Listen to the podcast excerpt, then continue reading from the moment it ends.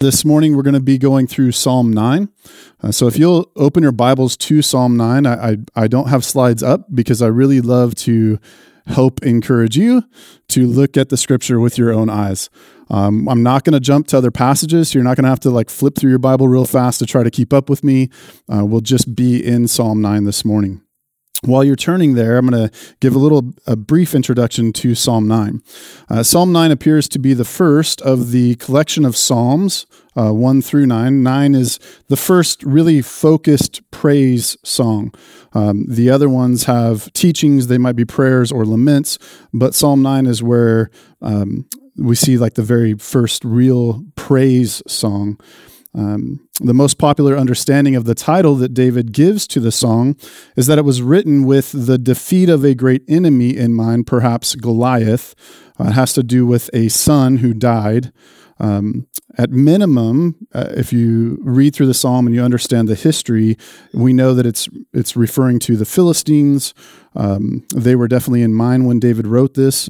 It's also likely that David wrote this a, a good time after those victories. He's looking back on the victories and praising God for them. And that's just some historical background to kind of help us wrap our heads around David's heart in this psalm. It's a new microphone, so uh, getting some great instruction from faithful brothers in the back.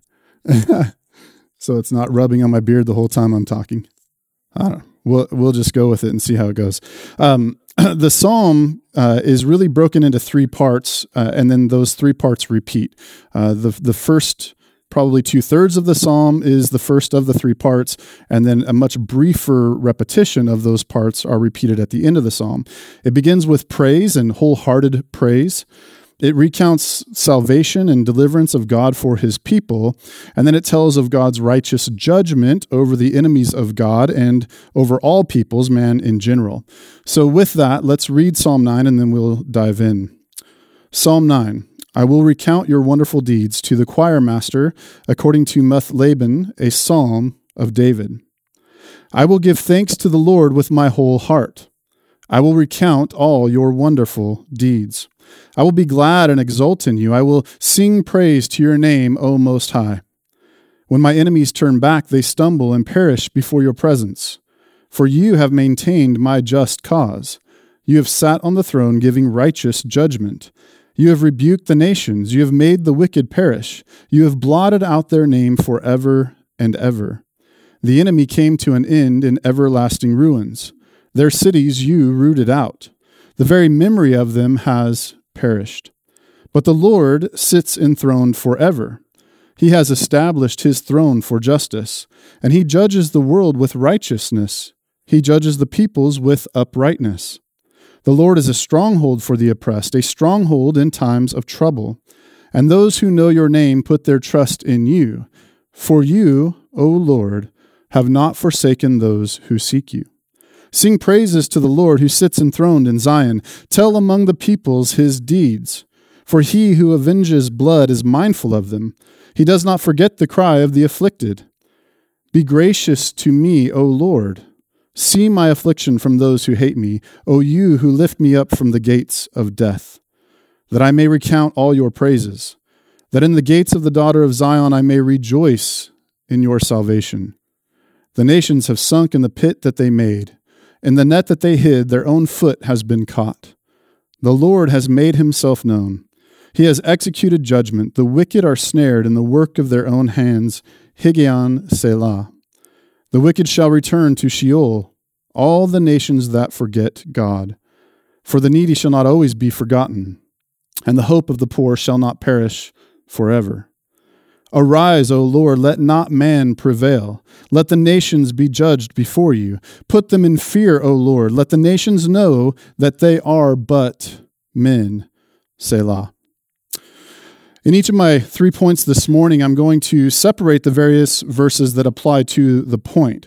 I wanted to bring that clarity so you weren't wondering why I was kind of skipping some verses uh, in a particular point. It's not going to go uh, in order uh, from 1 to 20. Um, with that, uh, here are the three main points this morning. First, we're going to start with wholehearted praise. The second point is the justice of God. And then the third point is those who know and those who forget. Starting with point one wholehearted praise. Uh, actually, before we do that, let's pray. Father, we thank you for our time together this morning. Uh, we thank you for your word. We uh, thank you for um, your, your gift, your revelation to us of who you are in your word. We're thankful that we have a subjective, uh, uh, sorry, objective truth to stand upon, uh, a, a, truth to go to that um, can contradict our feelings, our, our, our sinful, fleshly thoughts. We're thankful that you have won the greatest victory over the enemy of sin and death through your Son on behalf of those whom you have saved.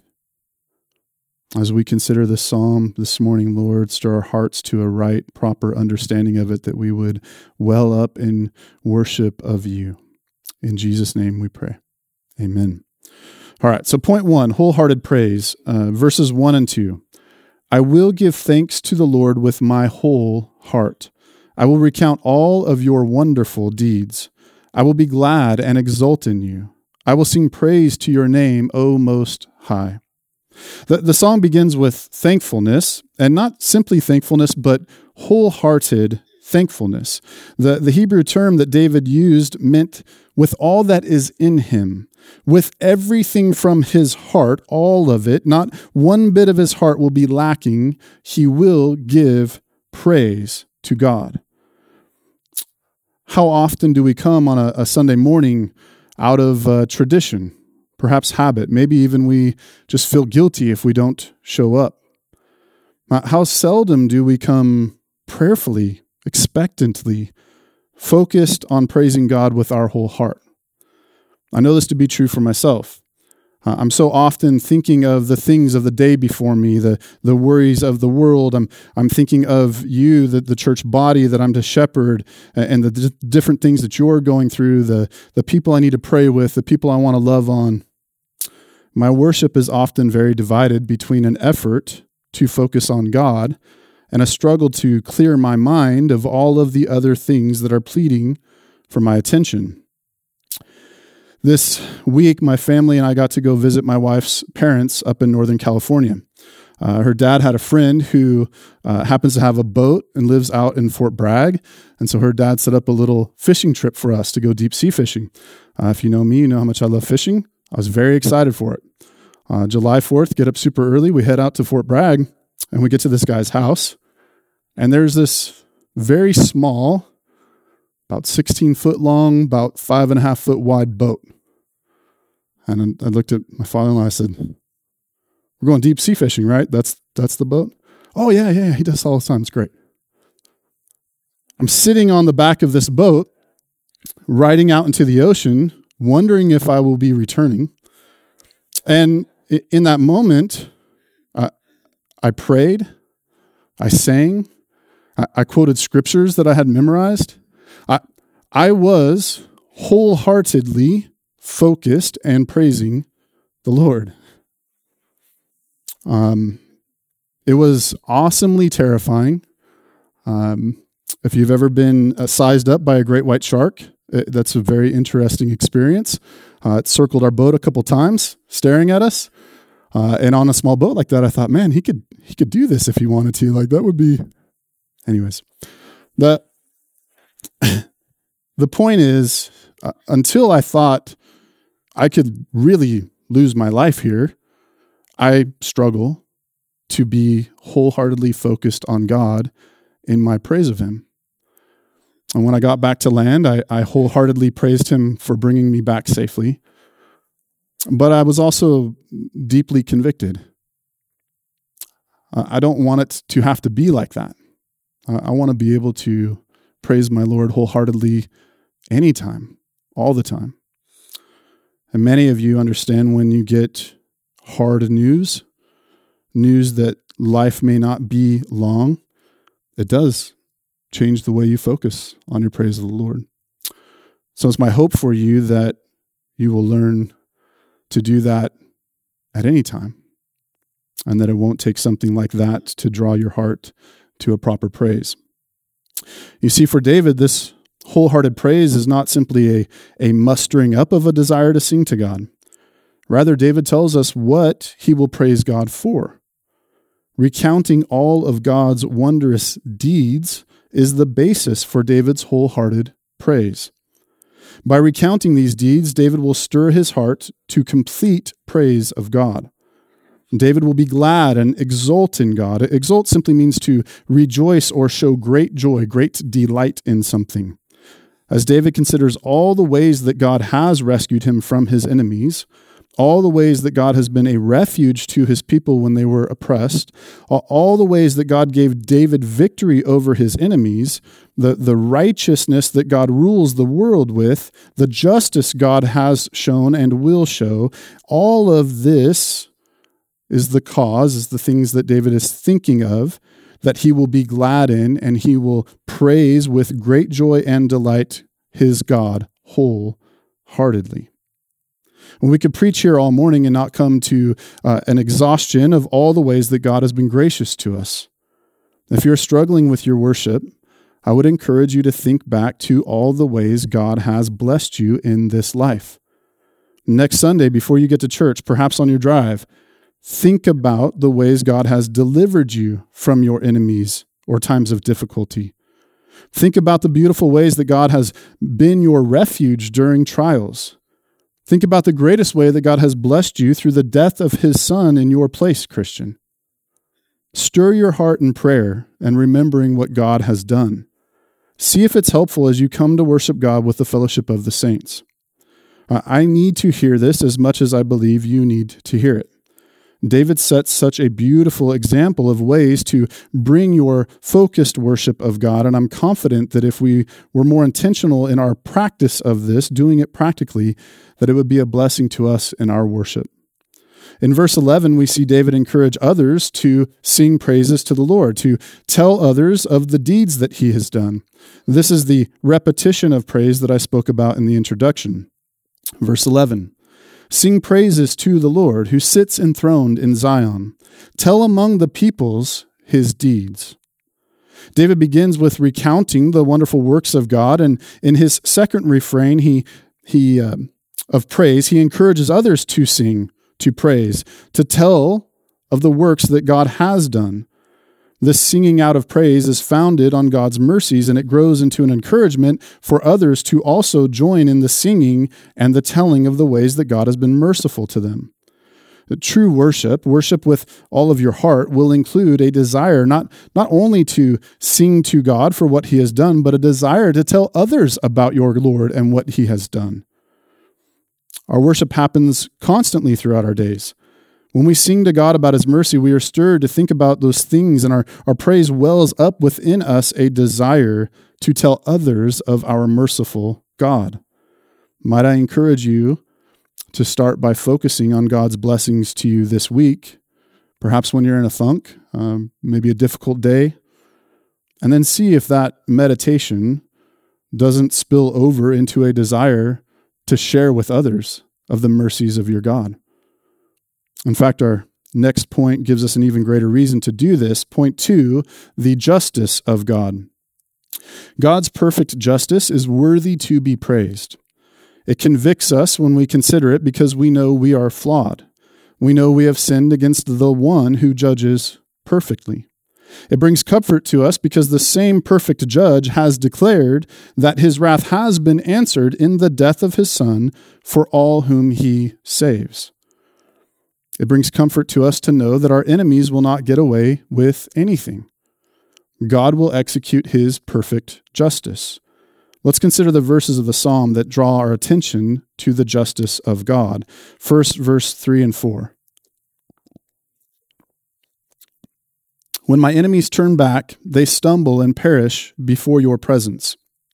For you have maintained my just cause. You have sat on the throne giving righteous judgment. In verse 3, we see the failure of David's enemies. Think about this. David said, When my enemies turn back, which means they're, they're fleeing in defeat.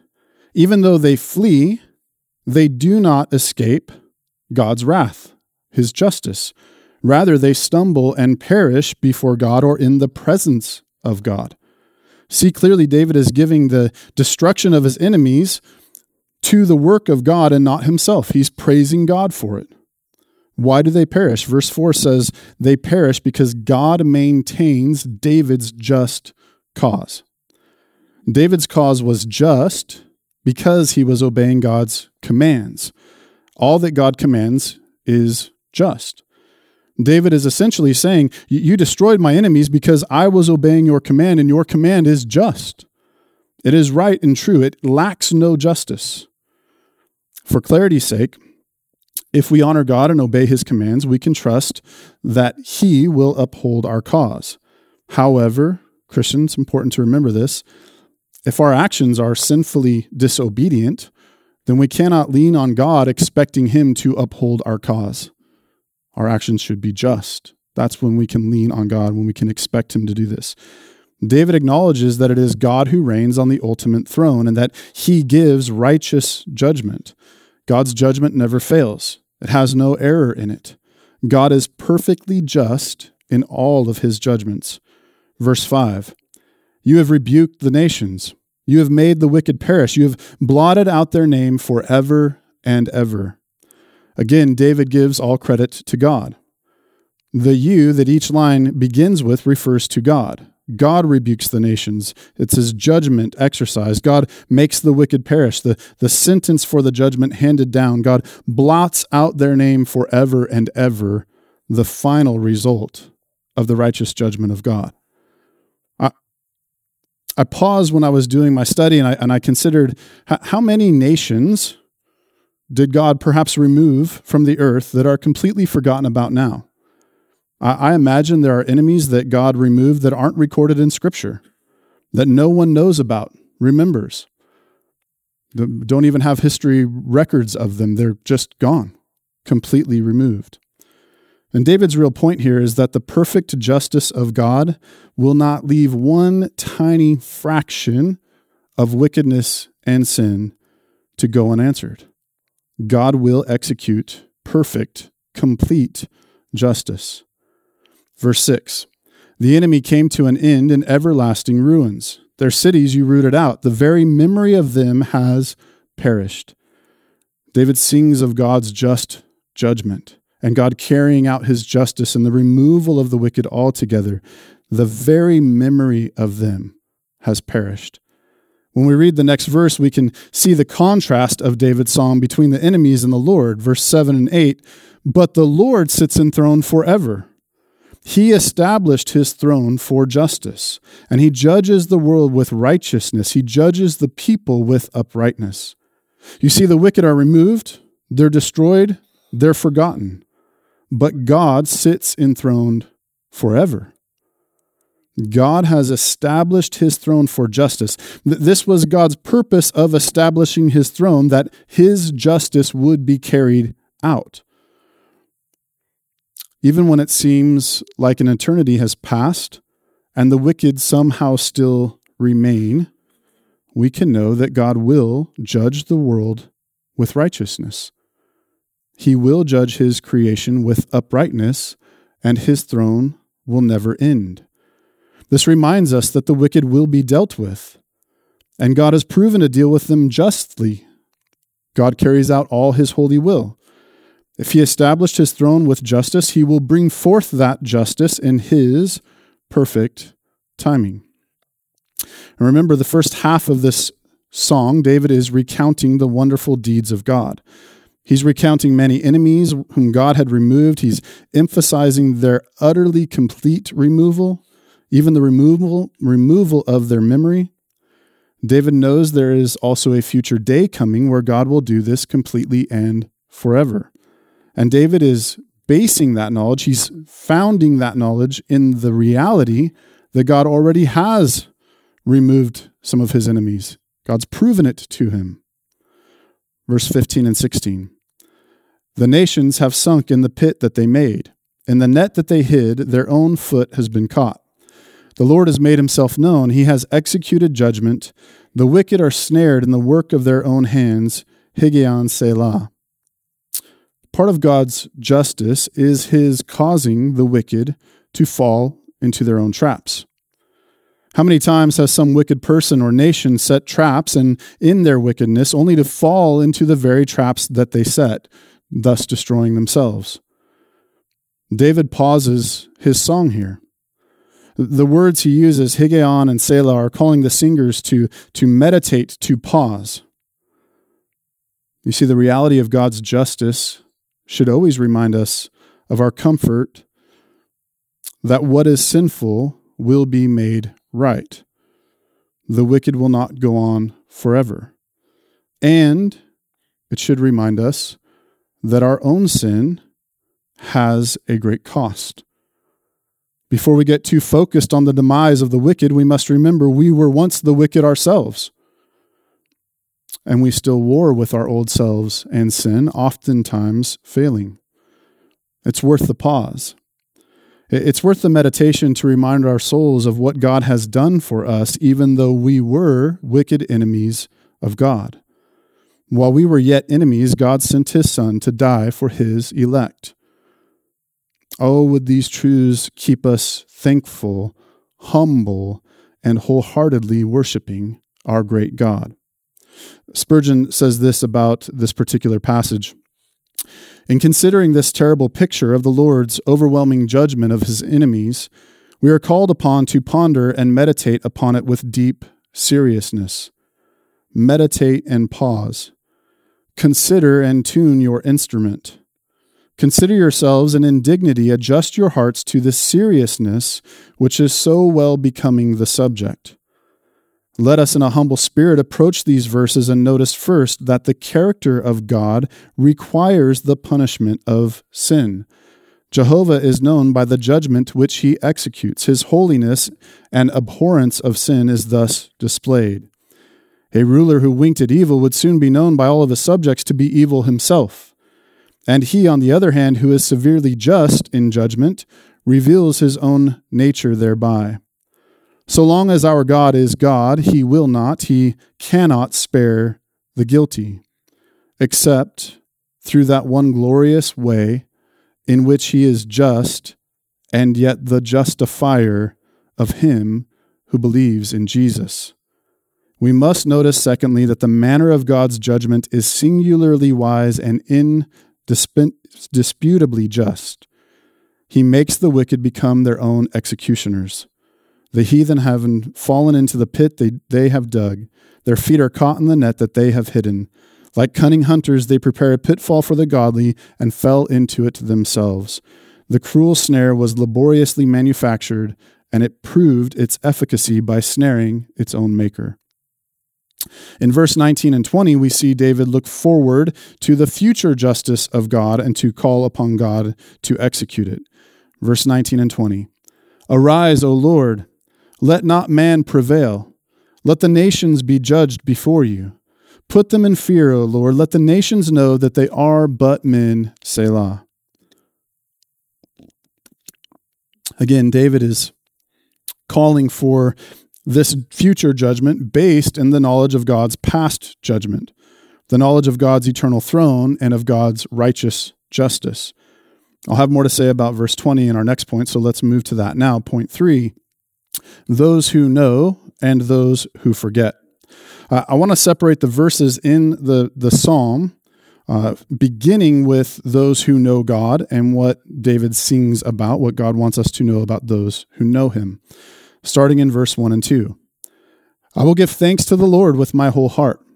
I will recount all of your wonderful deeds. I will be glad and exult in you. I will sing praise to your name, O Most High. Those who know God will rejoice and praise him. They will be glad in him. They will praise him wholeheartedly.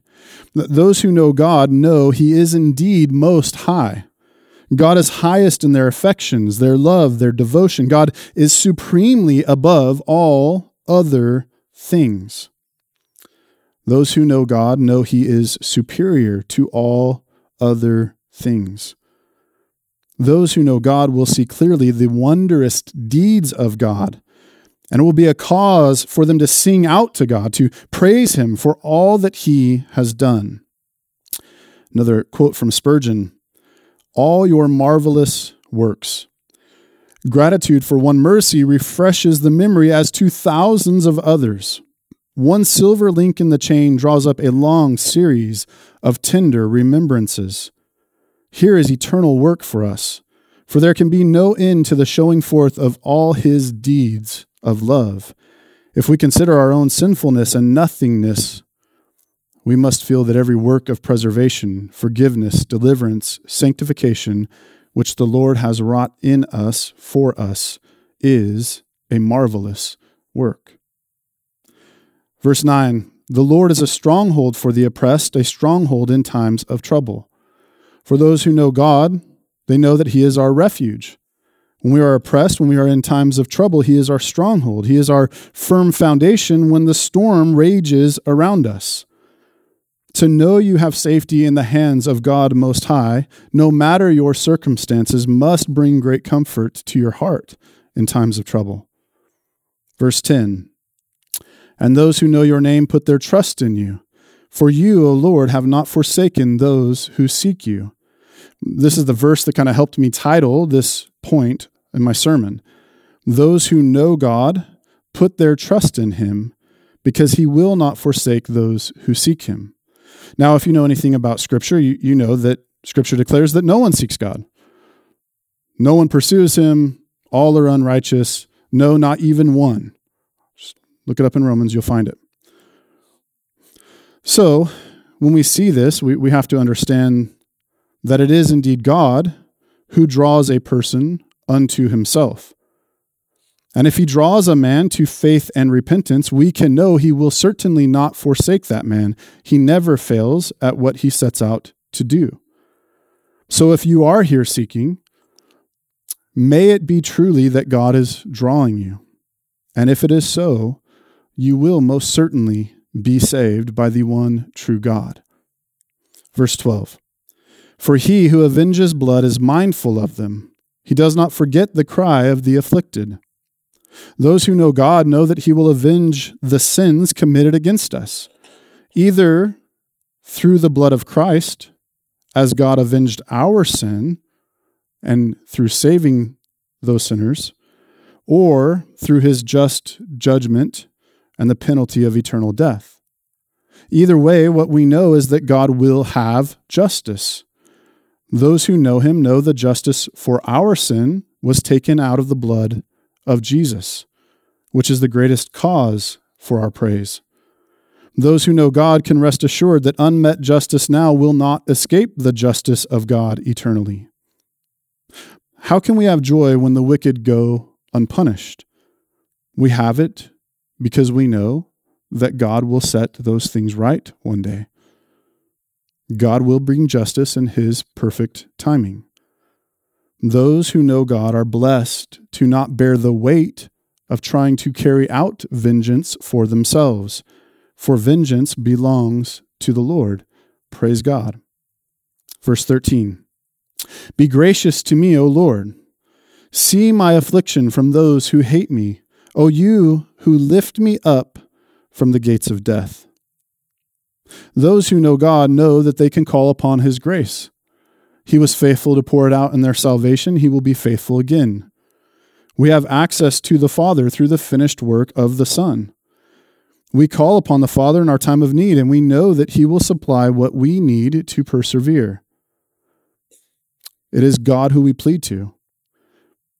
It is God who lifts us up from the gates of death. Did you hear that, Christian? The Lord lifts us up from the gates of death. What a sweet reminder of the power and grace of God for us, brothers and sisters. What a, what a great reason to praise the God of our salvation. Verse 14 That I may recount all your praises, that in the gates of the daughter of Zion I may rejoice in your salvation. Those who know God rejoice in his salvation. We will remember all that he has done and we will sing out praises to him. He rescues us so that we will remember and have great cause for praise how gracious our God is indeed. Verse 18 For the needy shall not always be forgotten, and the hope of the poor shall not perish forever. Those who know God may become poor and needy. You're certainly not promised riches and excess. Anybody selling you that is a false teacher and needs to be removed. But consider what the passage says they will not be forgotten, and they will not lose all hope forever. There may be times where they forget the hope that they have in God. Christian, you may go through things in life where it gets that dark. But according to the Word of God, the hope of the poor shall not perish forever. The Lord will restore your hope. God will restore us and we will praise him for it. Now let's turn the page to what the verses say about the forgetters of God. Consider the contrast between these two groups of people. Keep in mind that God tells us clearly that all mankind knows him, but in their unrighteousness they suppress the truth of him. They do that because they want to be their own God. They want to make their own decisions. They don't want to bow their knee to the God they know created everything. I, I thought of titling the point "Those who know God and those who suppress the truth about what," the, but that was just a little bit long, right? It just didn't seem like that would be the best way to do it. Psalm uh, nine, verse three. When my enemies turn back, they stumble and perish before your presence. Those who have forgotten God are his enemies they will, apart from faith and repentance, perish before the presence of God. Even if they attempt to flee, they will not make it. There is nowhere to run from the God who is everywhere. Right? Verse 5 and 6. You have rebuked the nations. You have made the wicked perish. You have blotted out their name forever and ever. The enemy came to an end in everlasting ruins. Their cities you rooted out. The very memory of them has perished. Those who have chosen to suppress the truth they know about God and their unrighteousness will come to everlasting ruin. God has rebuked them and will continue to do so. The wicked will be so utterly wiped out at some point that they will be forgotten completely. This is a beautiful picture of what God does for the believer in regards to our sin through the work of his son. Your wickedness has been blotted out, Christian. Forgotten, God says, as far as the east is from the west. Praise God for that. Verse 15 The nations have sunk in the pit that they made. In the net that they hid, their own foot has been caught. The Lord has made himself known. He has executed judgment. The wicked are snared in the work of their own hands. Higgaion Selah. Those who have forgotten God will often die in the very traps that they set for their own wicked purposes. We've seen this happen many times throughout history. So, a great story in the uh, Old Testament uh, about a wicked man who wanted the nation that the Jews were enslaved to to, to kill this Jewish leader, builds an entire thing to hang him, ends up getting hung on that very thing himself. We see this now in our culture. Wicked companies promote wicked things. They set a trap and then they lose billions of dollars. They got caught in their own trap. God will destroy the wicked. They will be caught in their own traps, or God will execute his perfect justice in destroying them. Verse 17 The wicked shall return to Sheol, all the nations that forget God. God forgetters will eventually end in hell. They will not stop existing, rather, they will suffer eternally for their rejection of God and for their sin. It's interesting that David says, All the nations that forget God will be brought to Sheol. Oh, church, consider this reality. Pray for our nation before it's too late. How many nations has God set up and removed already? I pray that ours would not be another footnote in the history of the world. But our nation has clearly, seemingly forgotten God and is in deep need of his merciful revival if we hope to continue, if we hope to avoid destruction. Verse 19 Arise, O Lord, let not man prevail. Let the nations be judged before you. And this is again where David turns uh, his focus to the future judgment, and he pleads with God to continue, as he knows God will, his justice against the men, the nations who have forgotten, suppressed, and denied God. David again roots this reality in God's faithful justice toward the wicked in his past. Verse 20 Put them in fear, O Lord. Let the nations know that they are but men. Selah. I said I would uh, come back to this in my second point. Church, this truth should bring great fear to the God forgetter and great humble hope to the one who knows God. Whom have the God knowers to fear? We serve the Creator, not the creation. This means when those who suppress God also come at us, we have nothing to fear. It may make our circumstances hard, but we serve the God of those mere men, and we trust in Him for everything. This should also remind us that we need not fear man in our daily life.